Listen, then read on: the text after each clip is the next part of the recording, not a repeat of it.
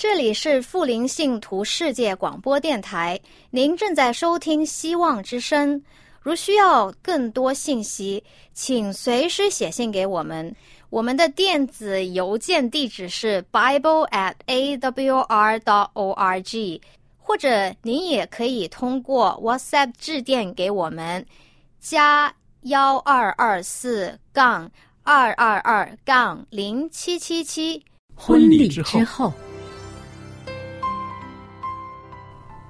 爱情的下半场，爱情的下半场变幻莫测，充满挑战。也许结婚后发现枕边人竟然和你有着天壤之别的性格。天壤之别的性格。原来原来性格不合真的会有问题。嗨，到时再说吧。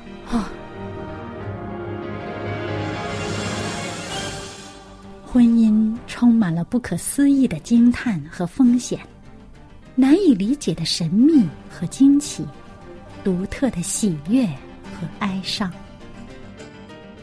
婚姻生活，此一时风平浪静，彼一时怒涛万丈。幸福的婚姻不是没有冲突的，而是有能力解决冲突。两个人总比一个人好，因为二人劳碌同得美好的果效。夫妻夫妻一起承受生命之恩的，爱到永远，爱到永远，爱到永远。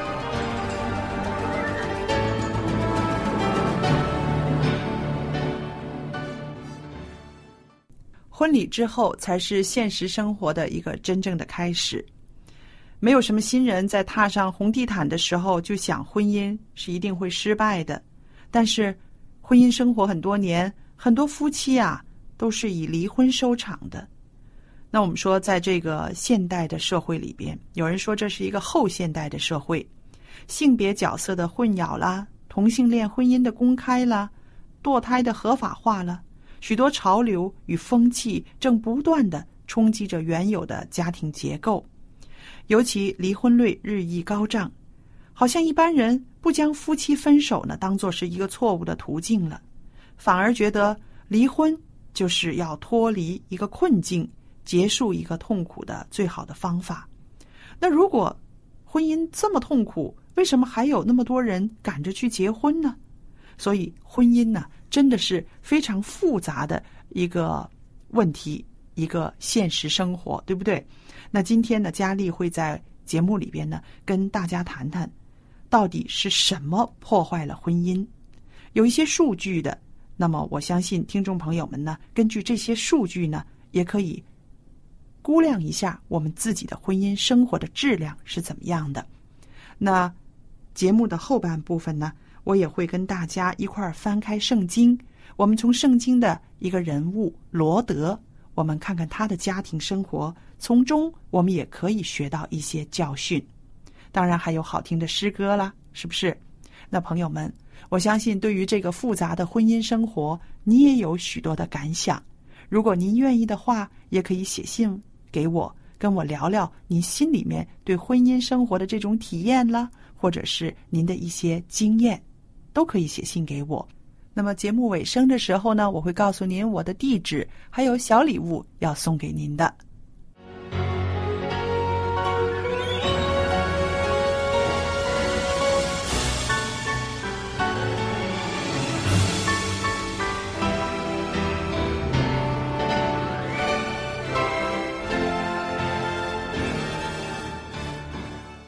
那刚刚呢，我也跟大家说到了。到底什么是婚姻的破坏者？谁是破坏这个婚姻的？那我也说到了有一些数据，是不是？原先在婚姻里面呢，承诺彼此委身的夫妻，到头来却是痛苦挣扎。有些人呢，最后呢，只好以离婚收场。好了，我们现在呢，找一找这个婚姻的破坏者到底是谁？那根据一项。从一九九七年到二零零零年所做调查资料显示，破坏婚姻的第一个凶手是什么呢？是不贞的行为。啊，占离婚率里边呢百分之五十六点六。这种不贞的行为呢，包括是外遇。啊，一夜情或者是网络上的一些个啊交友啊发展出来的不伦的行为。那第二个呢是沟通的问题，这个是在结婚之中到离婚这段时间里面沟通不良所出现的问题呢，啊占离婚率的百分之二十八点三。第三个呢是说工作压力、工作狂。也占离婚率的百分之二十五，他们呢可能是一些个很力拼事业的人，一些因为事业而忽略了配偶婚姻的人。第四个呢是财务的失责，因为财务的一些纠纷呢而引起的夫妻之间的争吵，最后导致离婚呢是占百分之二十三点三。有一些呢是说有一方。不肯工作，还有的呢是有一方滥用信用卡，也在这个数据里面的。接着下来占百分之十五的，就是暴力或者是虐待，包括动手、殴打配偶，也有一些呢是言语上的虐待，可以说是争吵中的时候话语的伤害。那么还有一个凶手是成瘾的问题，就是瘾君子，他占离婚里边的百分之十一点六。这个成瘾呢，包括有酒瘾啦、毒瘾啦，还有这个赌博的瘾。最后一项呢是说到啊，其他的姻亲的问题，也包括了精神异常啦，甚至也有因为信仰不同而离婚的。那这些都是造成离婚的理由。当然，最后一项呢，数据呢是比较少的，所以把它合并成在一起了。那我们说啊，在婚姻里面呢，有这么多的破坏者，他会让两个人的感情彼此受伤害。有的时候在痛苦挣扎过后没有办法可想了，于是呢就以离婚收场。但是事实上，许多研究婚姻专家呢都说。离婚呢，它只是遭遇婚姻危机的时候一个找到解脱的方法。那我们说它是一个解脱的方法，它不能够解决，不能够解决婚姻问题本身。那解脱和解决虽然都有“解”字，但是呢，结局是不一样的。我们说所有的夫妻呀，都会面对婚姻困境的时候，但是困境不会为拥有亲密关系的夫妻带来问题。相反的呢，如果是先有夫妻间的这个感情疏离了，亲密感渐渐的疏离了，那么当问题来的时候呢，这些问题呀将耗尽双方的精力，使得夫妻两个人疲惫不堪，然后最后呢就以最简单速成的解脱方法，那就是离婚了。因此呢，我们说夫妻双方在结婚之后。也应该要不断的尽心培养情感，也要学习学习什么？学习和对方沟通，还要正确的表达自己的感受和想法。有的时候啊，自己觉得自己表达的很好啊，我该说的我都说了，我想要说的信息我说出去了，但是对方没有办法接收啊，对方听不明白呀，那是他的错。我们往往忽略了。你为什么不能够说的让他明白呢？你为什么不能够说的更有吸引力，对方更愿意听呢？不止听了，而且把它消化了，把它接收了呢？所以我们说，我们要不断的学习正确的表达自己，也需要不断的学习倾听对方。只有在这种不断的学习之中呢，我们才学会了解决冲突，才可以让这个婚姻的这个呃。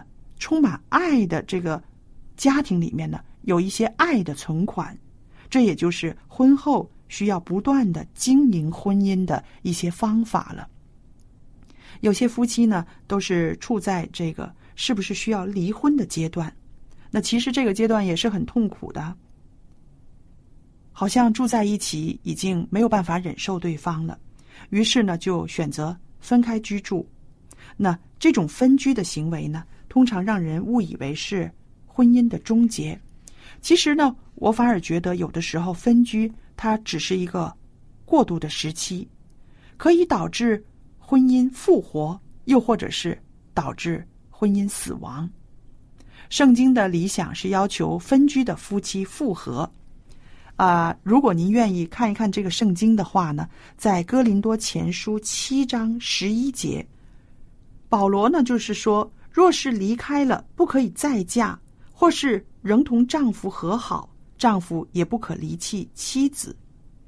那如果我们看看第十节呢，十节说什么？他说：“至于那已经嫁娶的，我吩咐他们，其实不是我吩咐，乃是主吩咐说，妻子不可离开丈夫。”那我们看看第十节对妻子说的，第十一节说丈夫也不可离弃妻子，也就是说，纵使分居过，但是呢，圣经的理想是要求分居的夫妇呢要复合。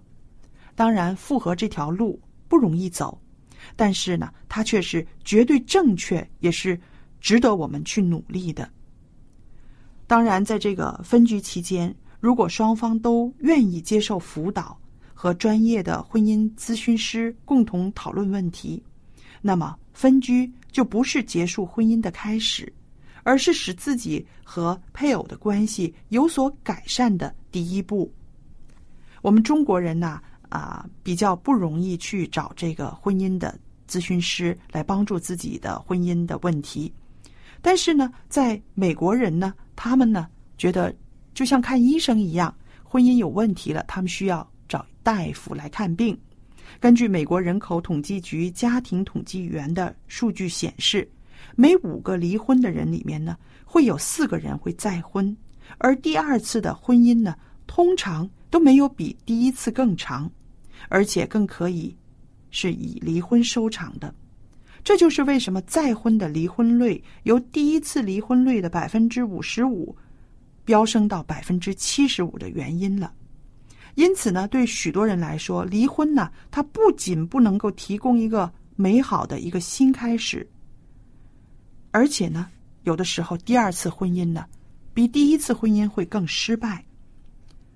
有一位朋友曾经说过，当时在婚姻破裂前，我以为脱离这段叫人疲惫失望的关系是一个最好的方法，那就是我去离婚。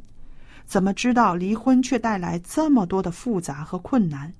如果啊，我早知道离了婚之后还是这个样子，我绝不会轻易的离婚了。离婚是需要付上代价的。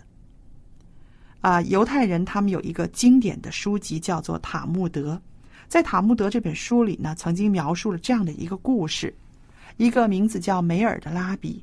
他总是在安息日的晚上，就是星期五的晚上公开讲道。有一位妇女呀，非常喜欢听他的讲演。有一天晚上呢，梅尔拉比的讲道特别长，因此这位妇人回家的时候，发现家里面一片漆黑。她的丈夫很生气的站在门口，向她大吼大叫说：“你去哪里了？”做妻子的当然说：“我去听拉比讲道。”可是呢，这个丈夫更生气了。他就说：“既然这位拉比的讲道这么吸引你，你这么晚才回家，我不让你进门，除非啊你吐口水到他的眼睛上，作为他带给你这么快乐、这么晚回家的一个报偿。”然后他又妒忌又讽刺的说：“这位妇人去听拉比的讲道了。”这个妻子真的是又害怕又惊慌，不知道怎么办好。哪有人敢向拉比吐口水呢？他没有办法，只得到邻居家里面去暂住。当这件事情啊传到了梅尔拉比的耳朵里面，他就请人去把这位妇人叫来。拉比装说眼睛有病，问这个妇人知道什么方法可以医治好他的眼睛的疾病吗？这位单纯的妇人很紧张的说：“我当然不知道怎么样治眼睛的病。”拉比说。只要你向我的眼睛吐几次口水，就可以治好它了。这位妇人面对拉比，当然是又惶恐又犹豫。最后，她还是照着拉比所要求的去做了。梅尔拉比对妇人说：“现在回家去告诉你的丈夫，你要我向拉比吐一次口水，我向他的眼睛吐了好几次呢。”事后啊，拉比的门徒们非常的生气，他们向拉比抱怨说：“老师，你怎么可以让他行这样的行为呢？使做你的门徒的都感到受到羞辱。”可是梅尔拉比却很严厉的斥责他们说。能促使丈夫和妻子之间和睦幸福的任何行为，都绝不是可耻的。听众朋友们，这个拉比很聪明，可是这个故事也说出了，无论多么困难，都需要千方百计的挽救婚姻。离婚它不是解脱婚姻困境的一个方法，在婚姻里面，两个人都要共同的努力。寻求彼此的了解，也要学习彼此相爱，还有呢，饶恕。这样一来呢，才能够找到婚姻中的满足，才能够即使使分居的人呢，也可以让婚姻死而复生。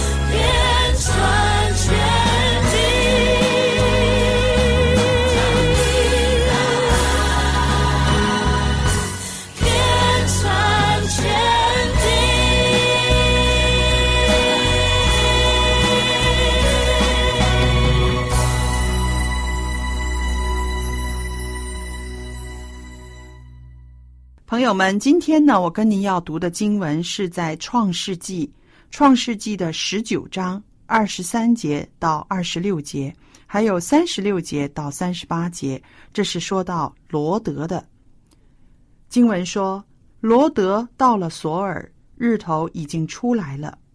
当时耶和华将硫磺与火从天上耶和华那里降于索多玛和俄摩拉，把那些城。和全平原，并城里所有的居民，连地上生长的都毁灭了。罗德的妻子在后边回头一看，就变成了一根岩柱。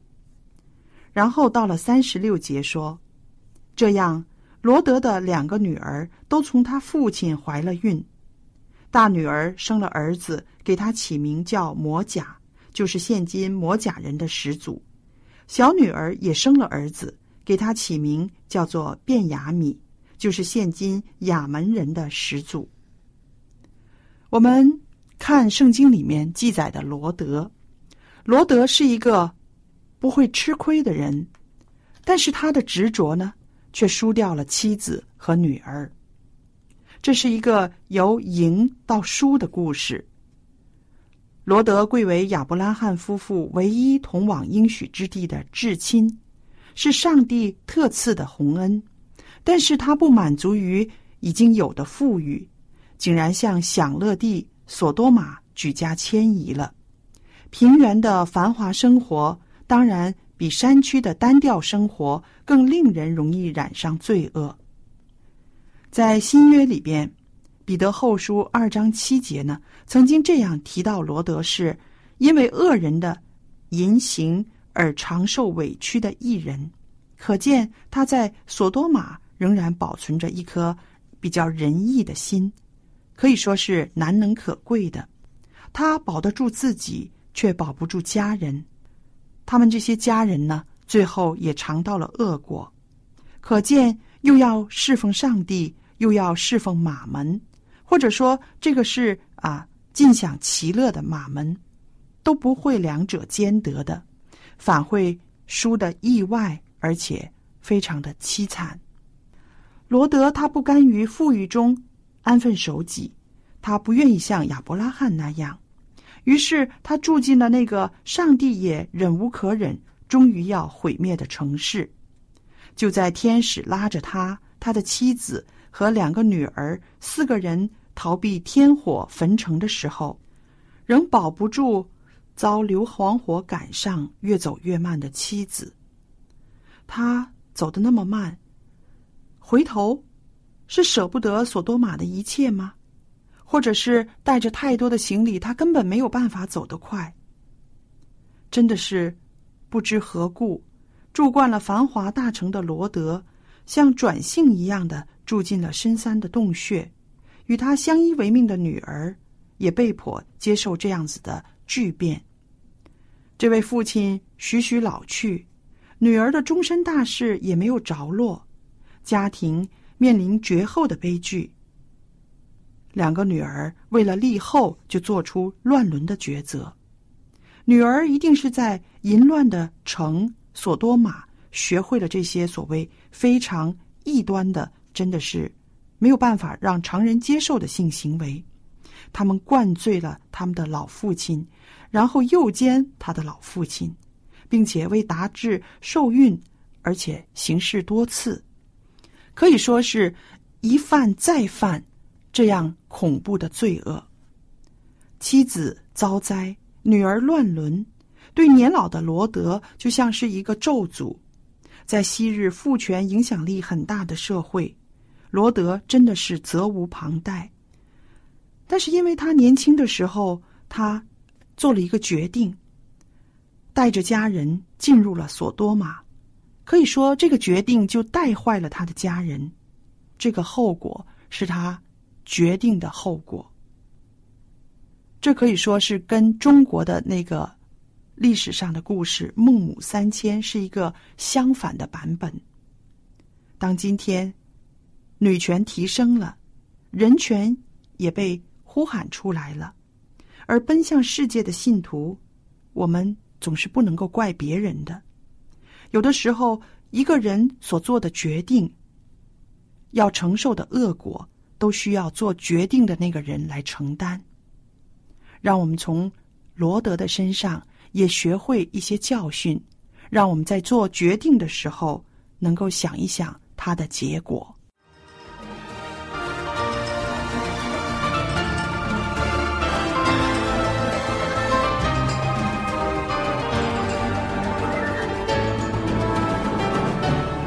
各位朋友，时间过得很快，我们的节目又到尾声了。很感谢您的参与，您的收听。那今天呢，我也特别的邀请听众朋友可以写信给我，我会告诉您我的地址。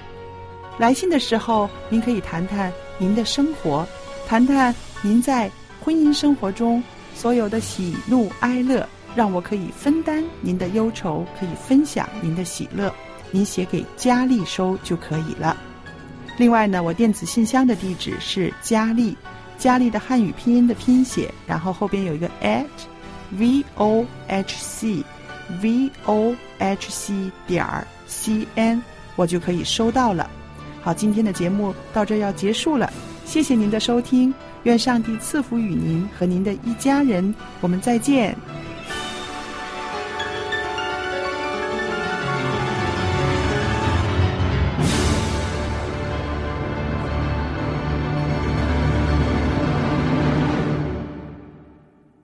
这里是富林信徒世界广播电台，您正在收听希望之声。如需要更多信息，请随时写信给我们。我们的电子邮件地址是 bible at a w r dot o r g，或者您也可以通过 WhatsApp 致电给我们，加幺二二四杠二二二杠零七七七。